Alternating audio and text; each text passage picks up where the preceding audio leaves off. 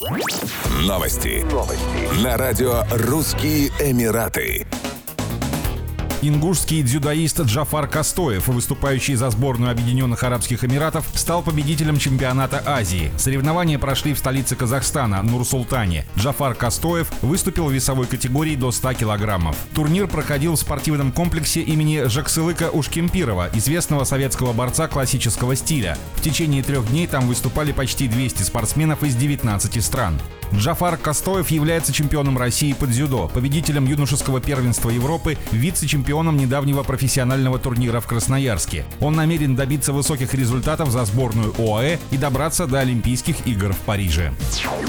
Крупнейшая сеть дисконтных гипермаркетов в Объединенных Арабских Эмиратах Day to Day начала принимать платежи в криптовалютах. Отмечается, что новый способ оплаты будет действовать как в филиалах, так и в онлайн-магазине. К оплате будет приниматься большинство криптовалют. Оплачивать покупки можно будет с помощью смартфона или POS-терминалов, установленных в магазинах. Оплата происходит мгновенно, ждать подтверждения платежа не нужно. В настоящее время оплатить покупки цифровыми валютами можно в гипермаркетах Day to Day в Дубае, Шардже и Аджмане. Ранее в ОАЭ ужесточили контроль за сделками с недвижимостью в криптовалюте. Теперь все агенты по недвижимости, брокеры и юридические фирмы, работающие в ОАЭ, будут подавать отчеты в управлении финансовой разведки о сделках, совершенных с использованием виртуальных активов и цифровых валют.